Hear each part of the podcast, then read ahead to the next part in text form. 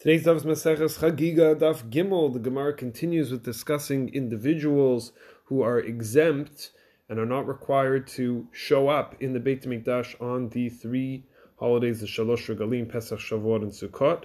The mitzvah of Ri'iyah, to be seen, to be visible as a person inside of the temple on these holidays. One category has to do with a person's ability to walk on both legs healthy legs that must be their natural legs. And this is learned from the words shalosh pa'amim, three pa'amim. The word pa'amim, which simply literally is translated as times, the Gemara pr- proves that pa'amim can also be a reference to one's legs. One source comes from Shir HaShirim, Song of Songs, Perek Zayin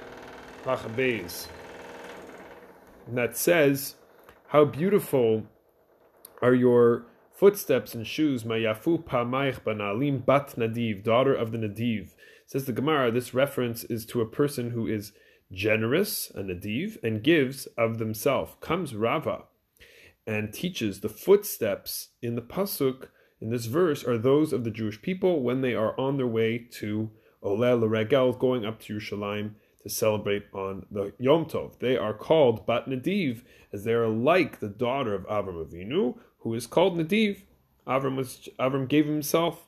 This reference comes from a pasuk in Tehillim, Perek Mem Zayin. This is a part of a tefillah that we say in Rosh Hashanah as well. It refers to the converts who converted and joined the Jewish people. Nedive Amim Nasfu Am Elokei Abraham. They are Nedive Amim. They gave of themselves, and when Mashiach comes, they will all gather, and they are the nation of God, of, the, of the God of Abraham. So they're associated with Avraham. The emphasis on Avraham was that he was Tchila Legerim, like the Gemara says, he was the first convert. He was the first one who became Jewish. Yitzchak and Yaakov, on the other hand, were born as Jews, while Avram Avinu first he was the first person to become a Jew, related therefore to all future converts who would go through a similar kind of experience. What is the connection to the Jewish people, however, going on Aliyah Regel?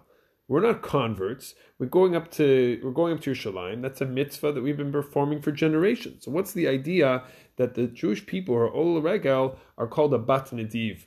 This idea of being generous, of giving of ourselves. A beautiful idea from the Ishbitzer Rebbe, Again, again, again, again, again, that a convert is a magnificent level of self-sacrifice out of love for Hashem and voluntarily.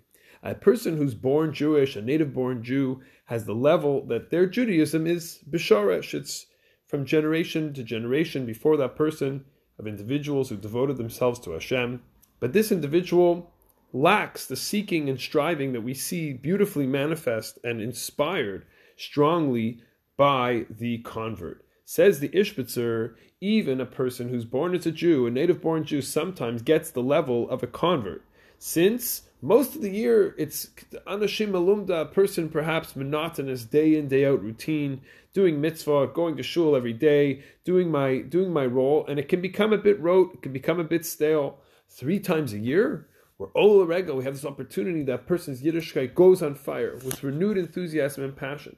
This person goes on those on that chirp, on that trip to Yerushalayim, so they become like a convert. They become like a person with that enthusiasm, that striving, that seeking. Therefore, we have this pasuk, Mayafu Pamaich, Banalim Bat Nadiv, the footsteps and the shoes of the one who's who's generous. All of Klal so all the Jewish people become like the Bat Nadiv at this time. They become like this generous, enthusiastic convert, just like Avram Avinu. It's a beautiful explanation of our Gemara, but the Ishbitzer goes one step further, that Aliyah Leregel is is even more than this. It's not just an emotional concept.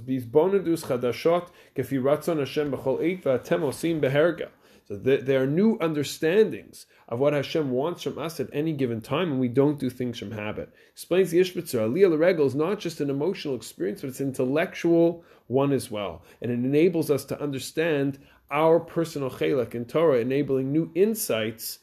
And this is the this is the, the opportunity of Aliyah Regel. The challenge of a real Aliyah Regel, therefore, to us is we shouldn't wait for those times of the year. We should be able to bring, find ways to bring that enthusiasm, bring that emotion of pursuit, of seeking and enthusiasm, not only on those three times a year, but each and every day of our lives.